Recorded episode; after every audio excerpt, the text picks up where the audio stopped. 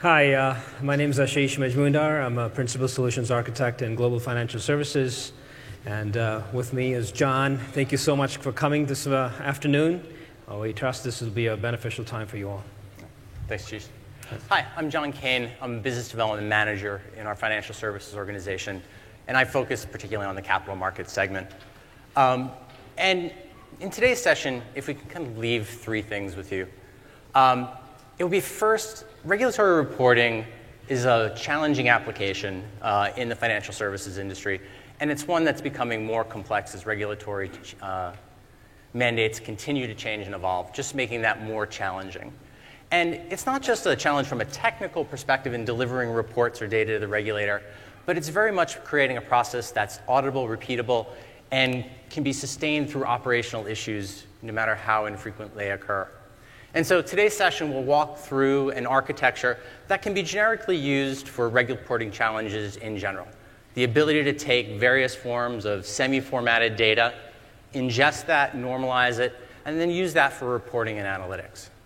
But for today's session, we have a demonstration that's specifically focused on upcoming regulatory changes that are related to the consolidated audit trail, or SEC's new mandate for broker dealers in the United States to report their transactions uh, to the regulators for market surveillance.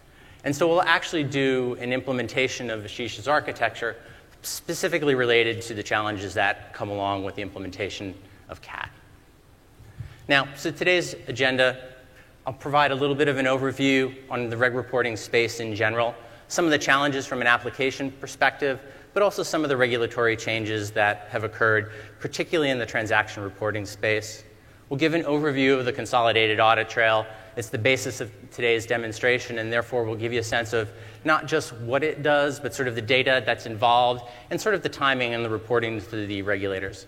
Ashish will walk you through the architecture involved, hitting on the key design elements, how we've implemented them specifically to address these issues, and give a demonstration of its actual implementation in an AWS environment. At the end of the session, I'll do a quick recap, and then we'll open up the floor to questions.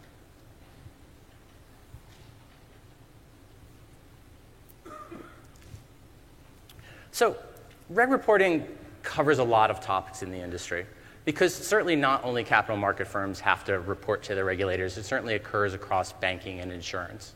And by reg reporting, we really mean any time that you have to share data with your regulators. Now, that is a large and complex challenge for a global financial firm. They face off against a universe of regulators, all who want data in different formats, at different frequencies, using some but not all of the same data elements as their kind of fellow regulators. And those mandates are constantly changing. So there's a cottage industry inside of financial services just to build solutions that respond to regulatory demands. Now, in our case, we're really looking at the changes that are occurring on the transaction side. Now, we're financial services is a highly regulated industry, and I don't think sometimes we appreciate how much data we actually share with regulators.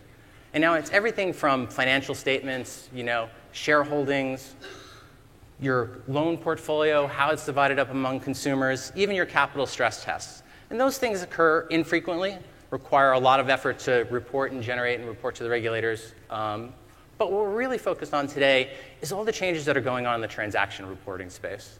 Over the last few years, regulations have changed dramatically in the amount of data that we have to share with regulators, particularly when it comes to trading activity during the day.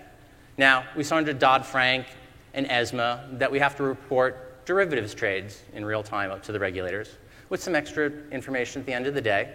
And that was a step. And then when MIFID II dramatically increased the amount of information provided to regulators in EMEA for not just listed transactions, but also a tenth deal, voice conversations, um, as well as related derivatives transactions. And that was, you know, a 10x increase in the amount of information shared. We now have FINRA report requiring the reporting of US Treasury transactions to TRACE in a real time basis.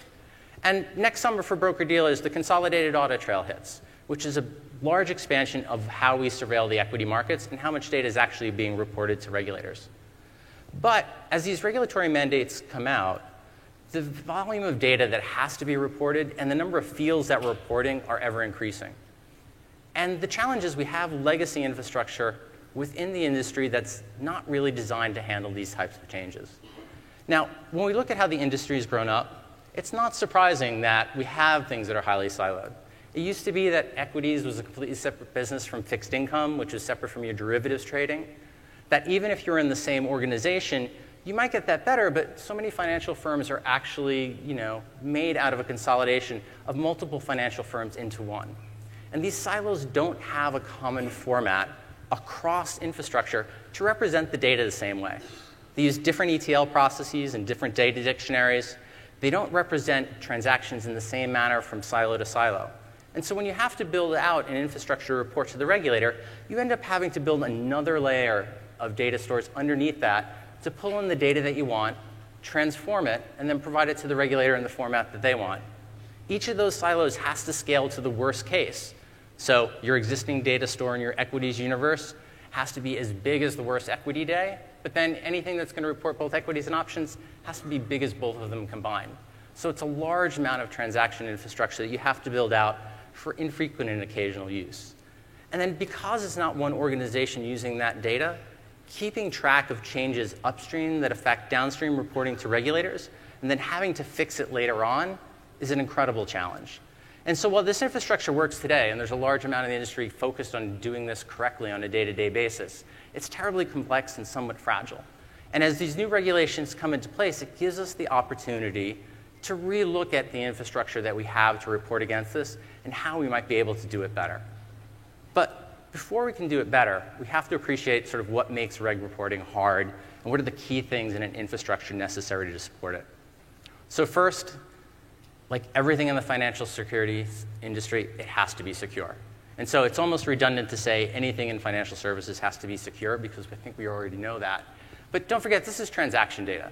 And for the firms that actually trade on the exchanges, this is the lifeblood of what they do. And it's probably some of the most sensitive information that they have right? And sort of the potential for this to be exposed, horrific. So any architecture has to deal with security in a very fundamental layer, and it has to be the basis of any good design. Now, the other thing that's challenging about reg reporting is lineage. And when I say lineage, I mean the ability to actually look at a transaction flow from beginning to end and understand how each component ended up getting to the end result. So I need to be able to know what data I got in, how I transformed it, what the format and version of it was, where it went through the process, and what actually got delivered to the regulator. And that's not just from an operational perspective, right? Because you have to have confidence in what you're providing your regulator is accurate. So from an audit and operations perspective, it's helpful. But also when you have that issue with late or missing data, or code change and you don't have all the characteristics you thought you had in the data, you need to go be able to go back in a point of time and replay that information to make sure it's accurate as part of the regulatory reporting, even if you have to re report at a later date. And I've been in situations where I've had to report data two or three years after the fact, and you may like, well, does anybody care? They do. Regulators ask for information that has, has been historic in the past, and when you make a commitment to a regulator, it has to be correct, and you have to make sure you can redo it. From the other challenge is there are so many data sources inside the financial services industries that represents the same thing, but all slightly different. Um, I think recently looked globally, there's over 160 different formats for market data feeds, which are just basically bids, quotes, and ask, but we figure out how to do it at every exchange and every market. Even when we have things like FIX, an industry standard for transaction information, each exchange has its own version, its own custom tags, its own way of representing transactions that's a little bit different from everybody else. So that ETL process has to be well controlled and has to deal with a variety of formats. And then the data we're talking about is not insignificant. We're talking tens, if not hundreds of millions of transactions that occur just in equities, just under the current system, not including any expansion that's envisioned. FINRA talks about having to transact 35 billion records a day. So the sheer volume of data we're talking about is pretty amazing. But what's even more challenging is the volatility of that data. Because that reporting has to work on a day when you have typical trading volume, or on a day like Brexit, where you have 10 times the typical trading volume.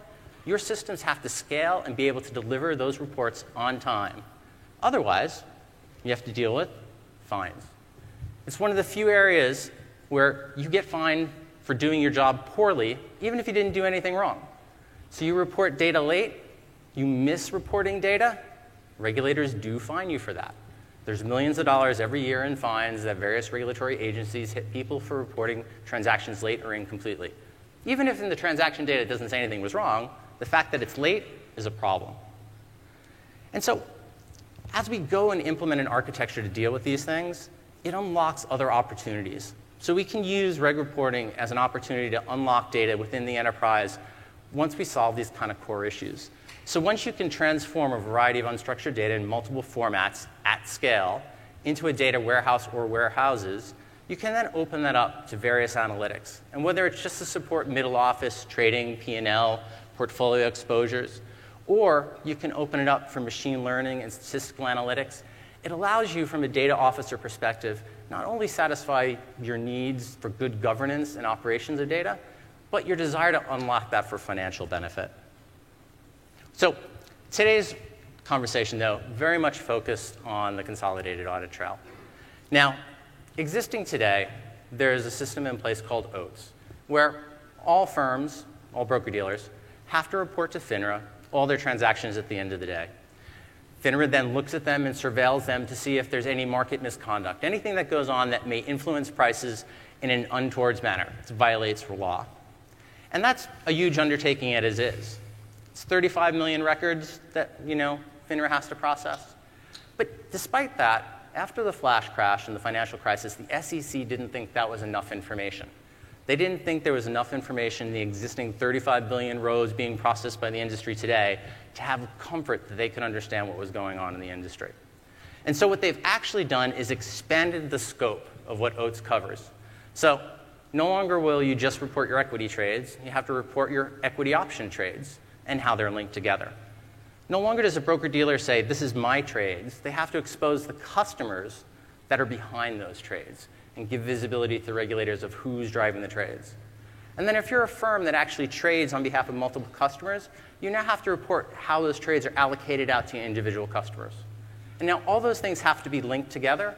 So, we're talking about now having to tie what are traditionally two different sets of data, equity and options data, together, pulling in customer resource information into that data set, and then make sure it can link up to any allocation data our customers have.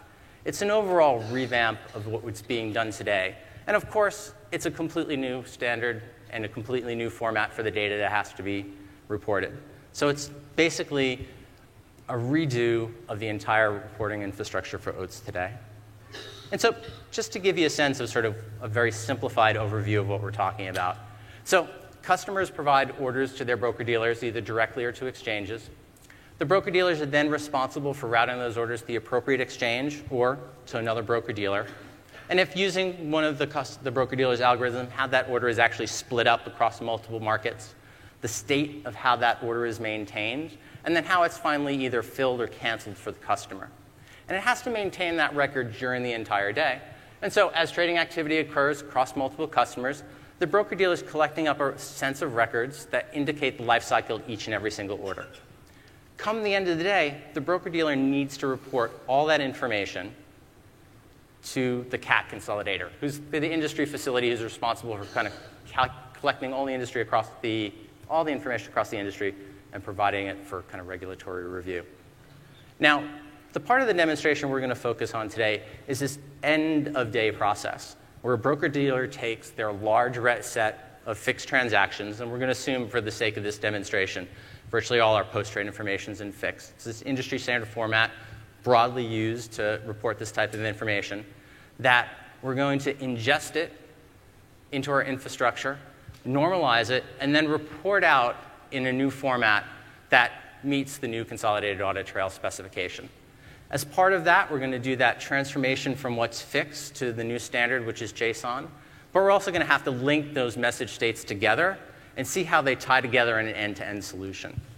And just to kind of give you a sense for sort of the type of data that we're working with, um, if you're not familiar FIX, somewhat industry standard, it's supposed to be kind of human readable. And if you do FIX for a while, you can kind of get it. But essentially, it's a tag value format where each of the initial tags is actually you look up in a data dictionary that tells you a little bit about the transaction. Each transaction type has its own messages and tags. And then we have to take that for a series of exchanges, all of which use slightly different versions of FIX, tie those together into an audit trail, and then convert it into JSON, which is actually the expected format for the consolidated audit trail reporting.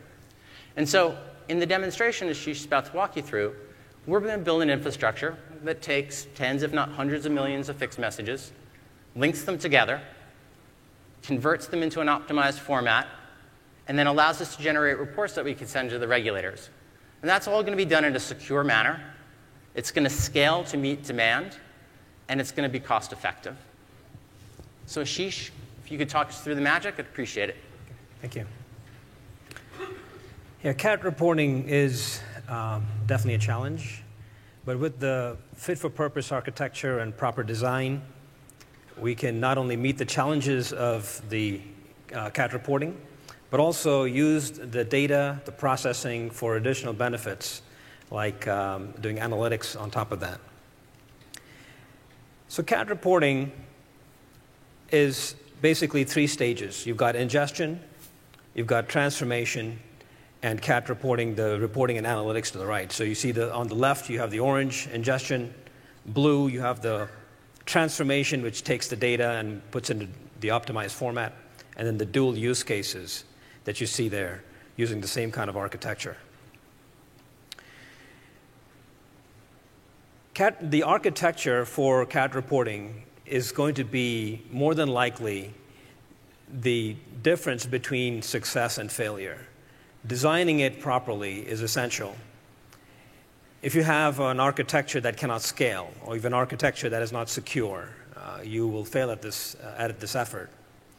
Broadly speaking, you've got an architecture that processes over a billion messages, that is over three times the volume of your traditional uh, broker dealer firm, high volume broker dealer firm has to deal with.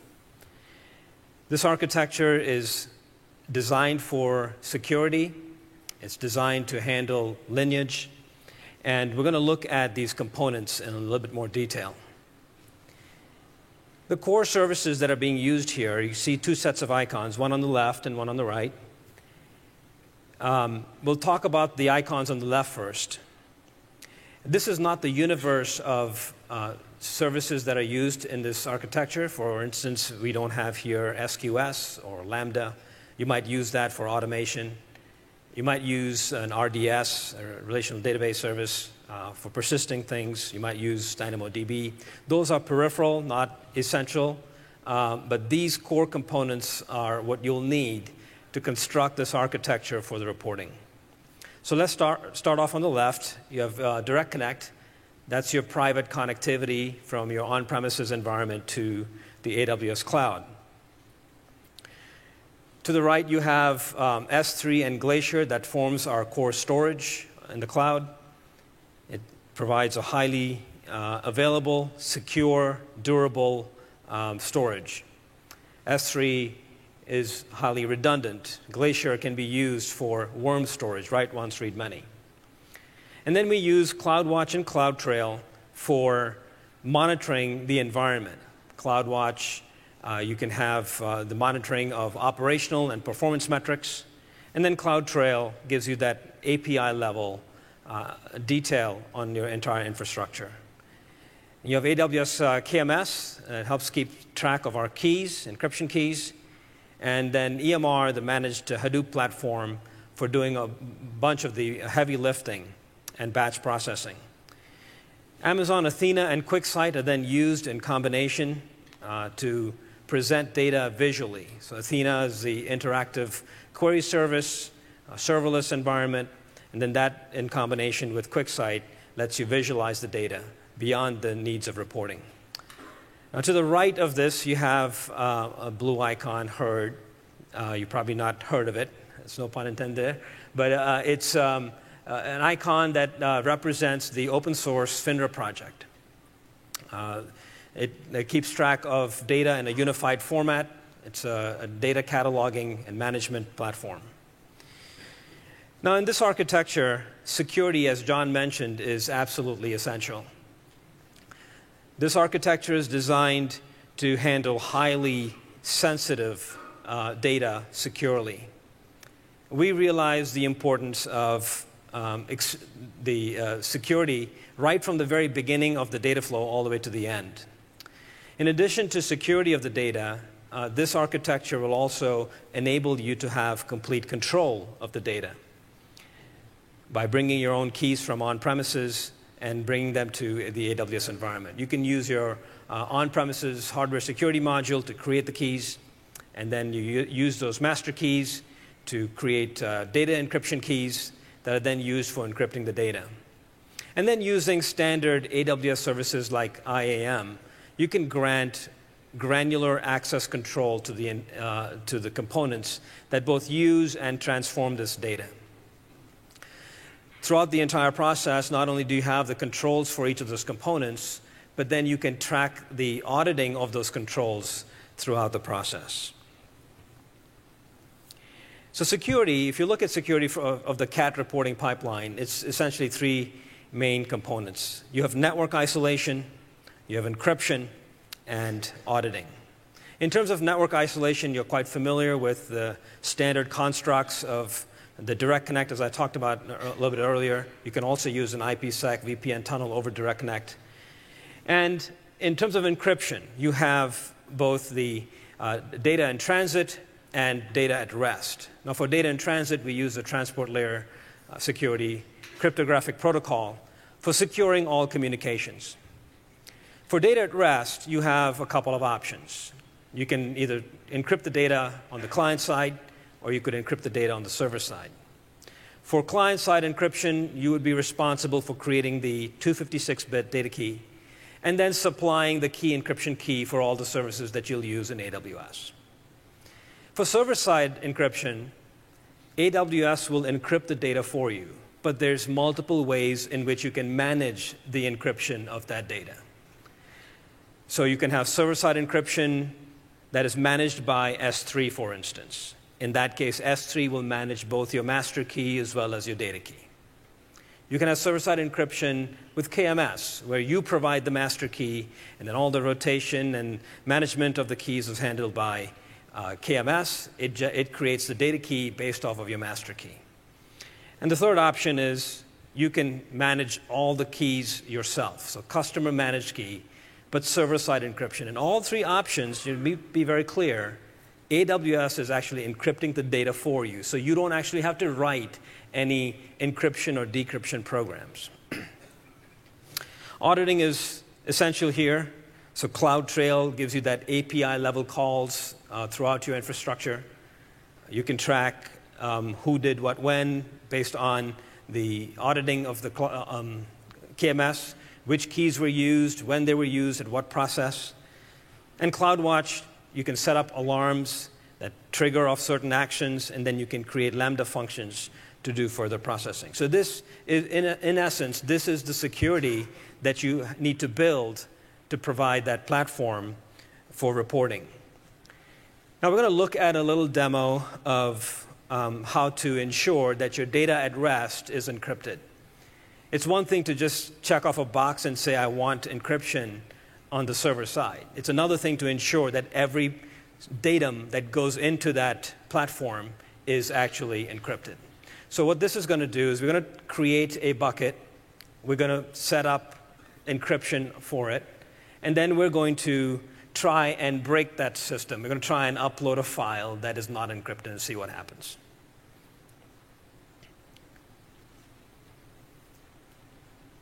So we're going to create a bucket here.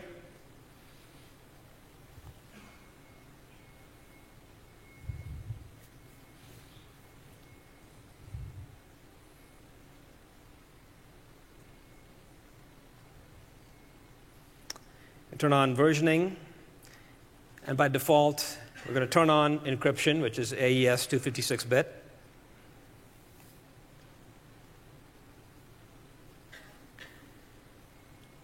And then we're going to create a bucket policy.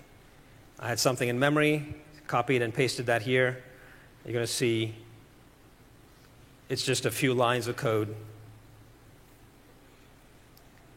And what you're seeing here is that this policy is going to deny any put object unless it has that header which says it's encrypted. All right, so the idea is you shouldn't be able to put anything into S3 into that bucket unless you have encrypted that data. So we're going to try now an unencrypted file and see what happens.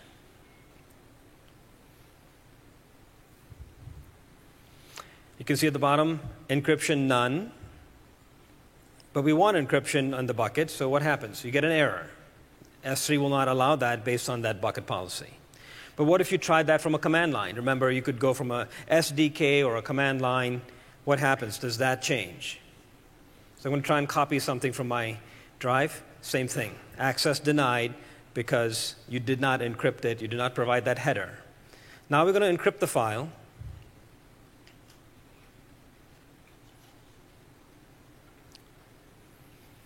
There's your Amazon S3 master key encryption. So S3 is going to manage the encrypting of that data file as you upload it. And there it is.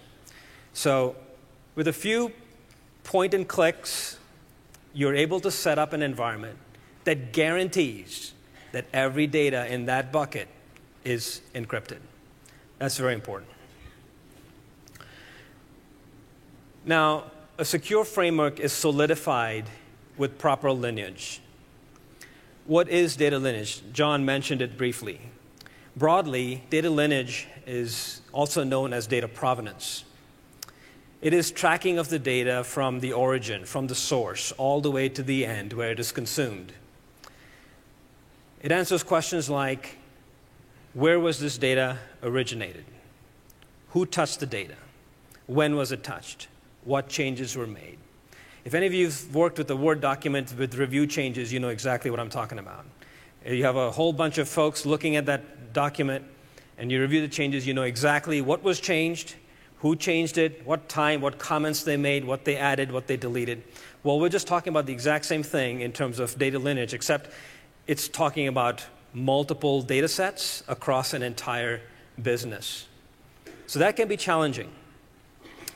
But capturing lineage has many benefits. You could ascertain data quality because of the lineage. You could track the source of errors. You can do root cause analysis. You can also replay scenarios, as John talked about. Regulators might want you to go back to a certain version of data and replay that. And then it allows you to do backward tracing and forward tracing.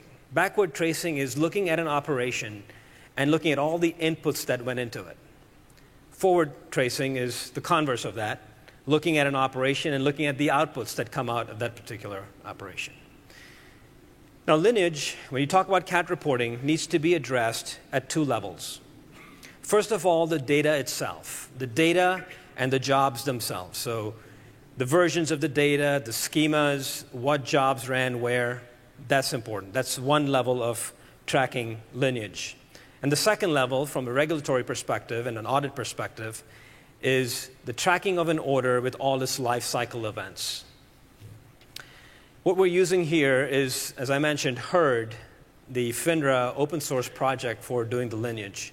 You could also use Glue, which automatically cat- catalogs your S3 data. HERD is open source, it's in GitHub. It provides a unified data catalog. It captures both audit and data lineage information to fulfill the requirements of a highly regulated business. Now, the Unified Data Catalog provides RESTful APIs so that you can uh, have publishers and consumers create new schemas, new versions, and register with HERD. It decouples the storage from processing. And what that means is that in a large environment, you could have a variety of tools. You could have a heterogeneous environment of different storage platforms, different processing tools. You don't need to tweak each one. You could have a centralized way of managing all that data across all those platforms by using HERD. It helps you keep track of not only the most current version of the data, but also as of a certain date. HERD also enables you to have centralized storage policies. So, for instance, you might create a policy that says this particular bucket will have data for such and such, you know, such and such a time, and after that time, it needs to move to infrequent access or to cold storage. You could put it off into Glacier. Now, think of the challenge of maintaining this kind of lineage in a large, distributed, dis, uh, diverse environment. Who has used your data? When did they use it? The traditional way of doing that is to create multiple databases and then provide specific access, custom permissions, and access permissions for restricting or granting access to certain databases, certain tables by line of business and business unit. That gets very cumbersome. With Herd, you can keep track not only of your data and jobs, but also your publishers and consumers. Who's using that data? And when you start expanding your utilization of all the data that you're processing, you're going to start getting into more and more derived data sets. And Herd can help you keep track of that as well. Another important feature of Herd is its shared metastore.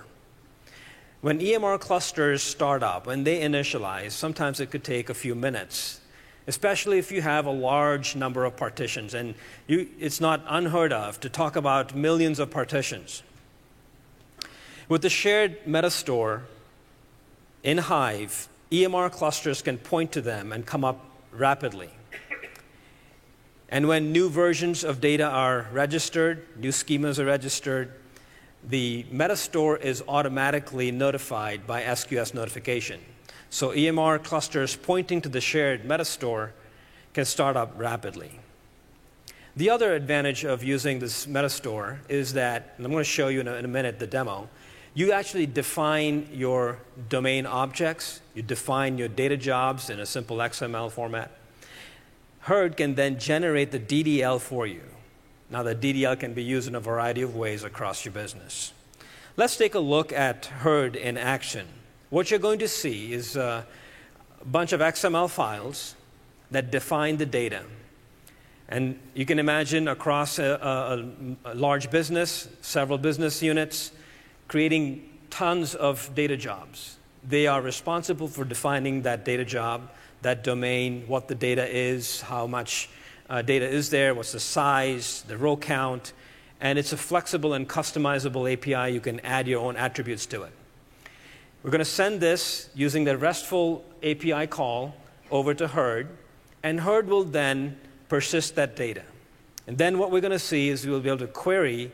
I haven't done the query in the demo, but you can just picture it. You can query that database, a simple Postgres uh, database, and run queries across your entire uh, lineage of a certain job or a certain counterparty or a certain symbol or a certain date. You can run all kinds of queries against that. So let's take a quick look at this demo. Here we're defining a data job, a data definition of the in a certain namespace. This could be your line of business, and who is providing that data. In this case, Exchange. Then you can add some further attributes to that job definition. Here we're partitioning on market code, just some random name you could partition on something else. Shows you the path of where the data is. It's a gzipped file. What the size is, a little over 40 gig, and over 18 million rows. That's the job we're looking at. This is, you receive this FIX file, and now you're going to process it. Here we're sending it through a RESTful API call, and we're piping it through XML so we can look at the output that's generated when the data is uh, inserted into Herd. The response comes back. You have all the details of the entire job. And as I mentioned earlier, this is customizable. You can add further attributes that your line of business might be interested in. Moving over from this uh, Uh, uh, request that's sent over to Herd in, in uh, RESTful API, we're going to look on the server side. This is the master node.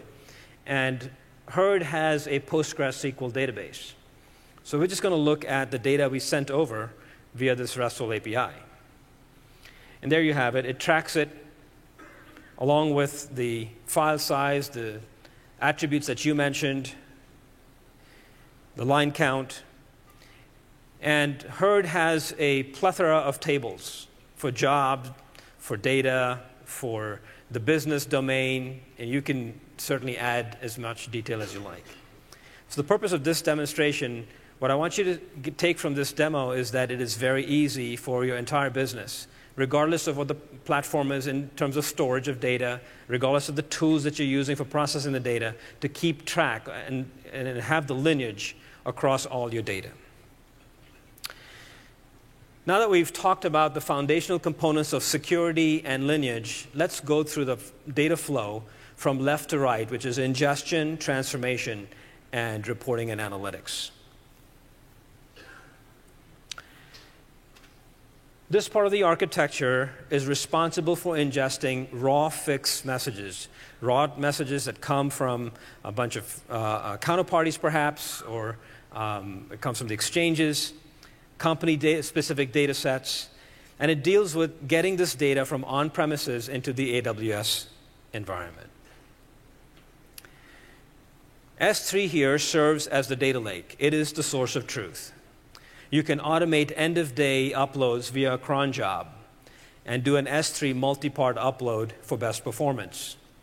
Glacier can be used for vault locks, creating vault locks, to be in compliance with SEC Rule 17A4. And if you're not familiar with that, that rule basically outlines the necessity of retention and indexing and accessing the data. For immediate access, you have to maintain the data for two years. For non immediate access, you need to uh, maintain it for a minimum of six years. And then duplicates have to maintain the same time frame.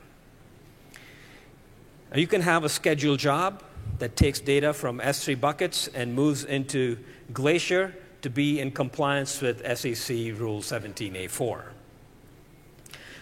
So here's, I'm going to give you a demo on ingestion, how that's made easy. If you use the AWS SDK, you know it's a matter of creating a, a simple Java program, um, matter of minutes, and you can set up your um, ingestion.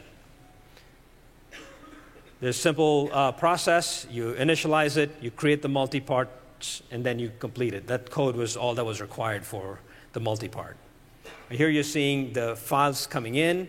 We're going to put it into the bucket of re:Invent 27 FSV 302 and we're going to take that FIX data and put it in there. So now we've got a, a POM XML using Maven to execute a, a Java job for S3 upload.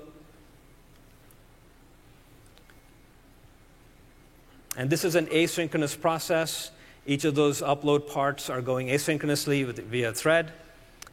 And there you have it. So, what this is showing is that this particular uh, ingestion process can be made very simple. A simple Java program or a pro language that you prefer. And you, you can automate this end of day job, putting into a cron job, and your data gets, gets into AWS very easily. But once the data is in the S3 data lake, we've got to transform it. So this portion is going to focus on taking that data that's sitting in S3 as a source of truth and then converting it into the format that is optimized for further processing. Here, we're going to use EMR to go directly against S3. The goal here is to optimize the data not only for reporting, but also for analytics. We're going to convert the data from FIX to Parquet using EMR clusters. This is the heart of what makes this architecture highly efficient and able to scale to billions of messages. S3 serves as a data lake eh, because it is highly redundant, it's infinitely scalable, and available for massive parallel access. This is a difference between having to copy data in HDFS and creating replicas everywhere. You're able to access all the EMR data that is sitting on S3 with multiple clusters at the same time. You have to create multiple perp- uh, uh fit for purpose EMR clusters to perform this job. EMR clusters are used uh, for this transformation in either a transient way or in a permanent way. So you could have transient EMR clusters at the end of day. When your job is finished, end of day billing, you, you can shut down the EMR cluster.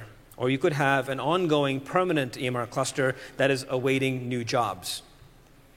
You can also have custom security configurations for your individual EMR clusters. This could be based on your business unit requirements. And then at the heart of an EMR cluster, you've got core nodes and task nodes. Core nodes and task nodes can also be customized based on the workload.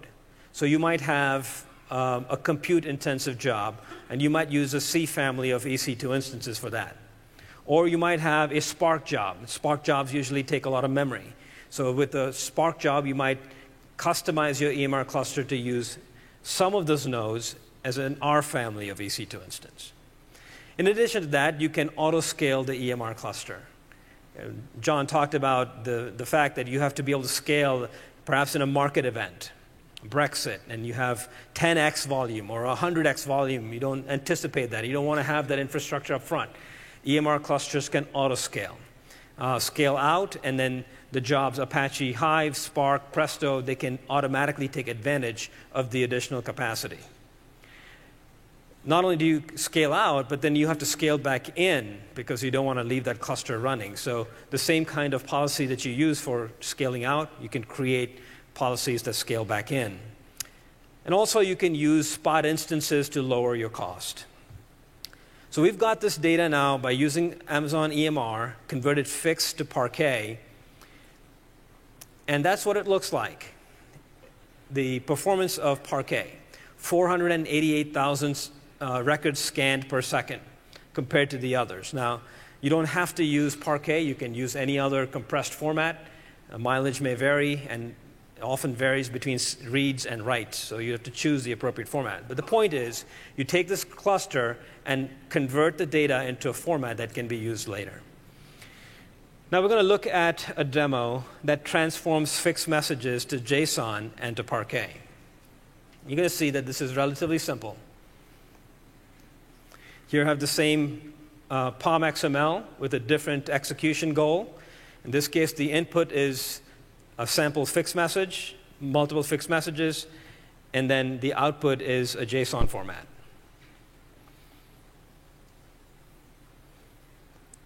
So we're going to look at this file, and you can see that it is binary. See all those control characters in there. I'm going to take this and convert that to JSON.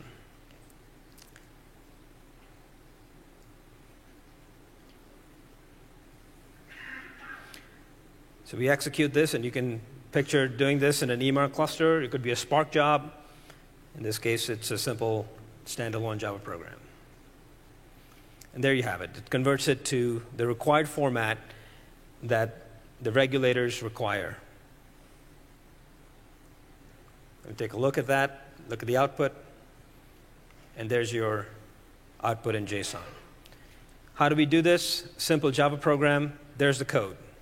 It's, I don't know, 20, 25 lines of code to convert. This is using QuickFIX/J, the open source software, uh, to convert the um, FIX from binary to JSON. Now, once you have it in JSON format, you can take it and convert it to Parquet.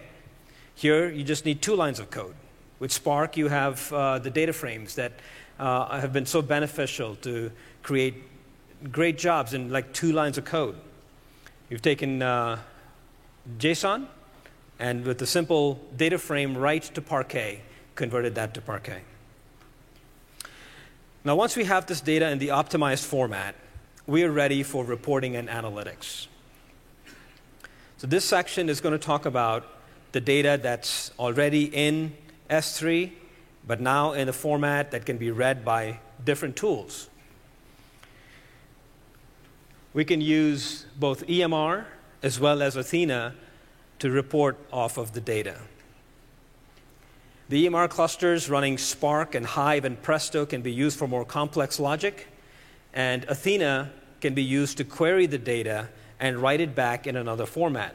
Now, even if the CAT spec were to change, this does not impact us immensely because, you, as you see, there's a few lines of code and you can change that. So it's the architecture that enables you to be nimble. Here's an Athena table. You create an external table. All you do is represent the data that's sitting on S3. Athena is schema on read. It's based on a schema on read, which, which means that the data residing on S3 is not impacted even if you were to delete the table that defines it. So they're independent. It's sort of, you think of it in terms of a view of how to look at the data. If the CAT spec changes, delete the Athena table, create a new one, and, you're ready to go. As you can see here, we're storing it in a Parquet format using Athena instead of uh, EMR. So now that we have this data in a Parquet format, we can actually do analytics on it. Amazon QuickSight can be uh, pointed to Athena, and you can retrieve the data from Athena and visualize it in a point and click fashion. Now, think about this. What if you had a regulator that says, we want all the trades for the past five years that you have um, in your record for a particular firm? You might go back and look at your history table, and that's over nine terabytes of data. What, what would be your options? Well, first of all, you could have an option of maintaining everything online. You could say, we anticipate such requests coming from the regulators, and we're going to keep everything uh, in a huge, massive database. That would cost you, if you're using RDS for a year, that would cost you roughly $27,000. That's expensive. Well, option two you could archive the data and upon request bring that data in to a database and then use some queries to run the data for a particular firm and send it off to the regulators. That's a lot of effort. You know the, the tedium of going to tape archives and getting data on premises and then reporting off of that. Well, there is a third option. You could use data at rest on S3 and use Amazon Athena or Amazon Redshift Spectrum to query the data. The difference between this is you could do the third option for around $45, scanning 9 terabytes of data. And soon I'm going to show you a demo of how long that would take to process that kind of data. So QuickSight then allows you to import data from multiple formats uh, from multiple sources S3, Athena, RDS, Redshift, Presto, Salesforce, Teradata from a file. There's a lot of sources, and I'm sure they're going to add more. Here's a simple output from a QuickSight point and click. You could ask questions of the data, which of my customers are trading above or below the trend. You could ask which ones are having challenges in their P&L, or you could ask which product is being traded the most by which firm. So let's put Athena and QuickSight into action. We're going to have a quick demo. We're processing over a billion messages. And this is data pointing to S3. So that count star from the table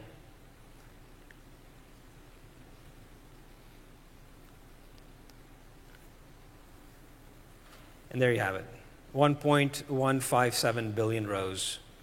And it took two minutes and 20 seconds to do that.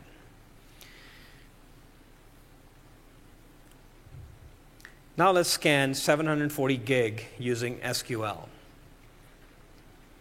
Here's a simple select query. You select a few things from the table, and we're grouping by. You notice there's no where clause. So this is actually going to scan the entire data set. And this process took 2 minutes and 25 seconds, and it scanned 740 gig of data.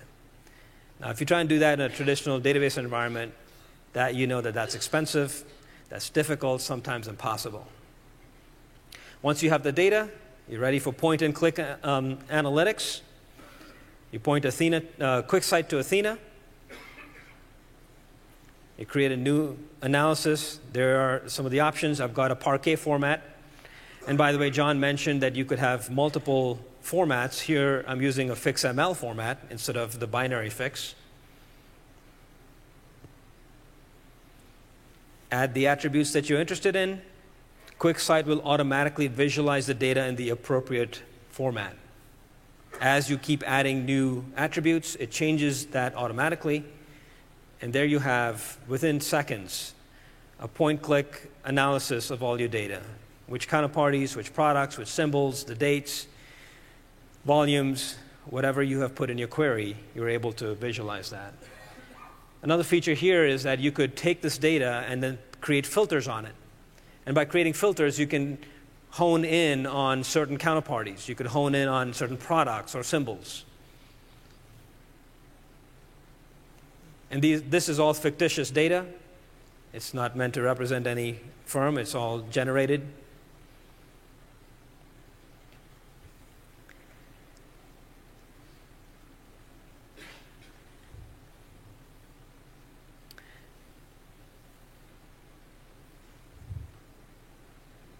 So there you have it. You can compare now at the top multiple counterparties across various attributes. Well, QuickSight is both powerful and convenient because it's a managed service, but you don't necessarily have to use QuickSight. You can use any of your existing tools to, to perform this. And we have a variety of uh, partners that you can use. You probably have your own uh, visualization tools on premises. The point is that we create this architecture in such a way that it is reusable, not just for reporting, but also for analytics. It's in the format, you're already doing the work, so you may as well leverage that for additional benefits. John? Thanks, Ashish. Sure. So, when we talked at the beginning of the presentation, what were the key aspects we needed from an architecture? Um, first one, we talked about security, and I think Ashish has shown you a framework that covers the core elements, right? Addresses encryption of data, both in rest and in transit, restricts access to that data from network isolation, and then applies both bucket policies and IAM rules to restrict access to the data, and sets up an audit trail about data access. So it ticks the box there. Next one we talked about was lineage. And by using S3 and landing all the data in S3 as um, using it as a data lake, it gives us that original data that we can always work against and begin that trail of lineage from that original ingestion into S3 out to report it to the regulator. By architecting around Herd, he was able to create metadata that showed when that data was being transformed each step of the process and kept track of which version of software and of data was being used in that process.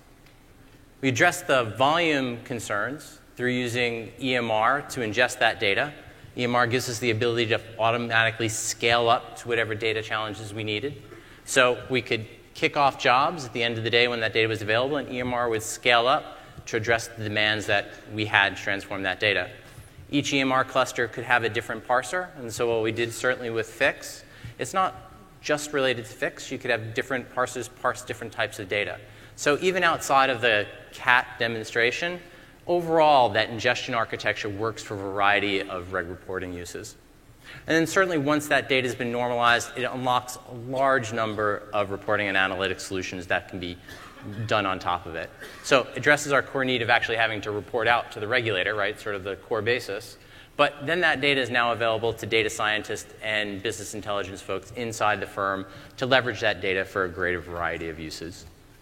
And because both from an EMR perspective, we're only scaling when we need to um, and scaling down when we don't, it's cost efficient. And then by using S3 as our source of historic data, when we have infrequent access like regulatory requests, or even when we want to do ad hoc analysis on historic data, we can do that without keeping it in a database. And by using Athena or Redshift, we get a very cost effective way to actually manage data that's in that environment. And so hopefully today we've covered sort of all those key characteristics that we said we were going to address in a regulatory reporting architecture. We still have a few minutes left in the session. We have two mics on both sides of the stand. If there's anyone who has questions, we're kind of happy to take them now.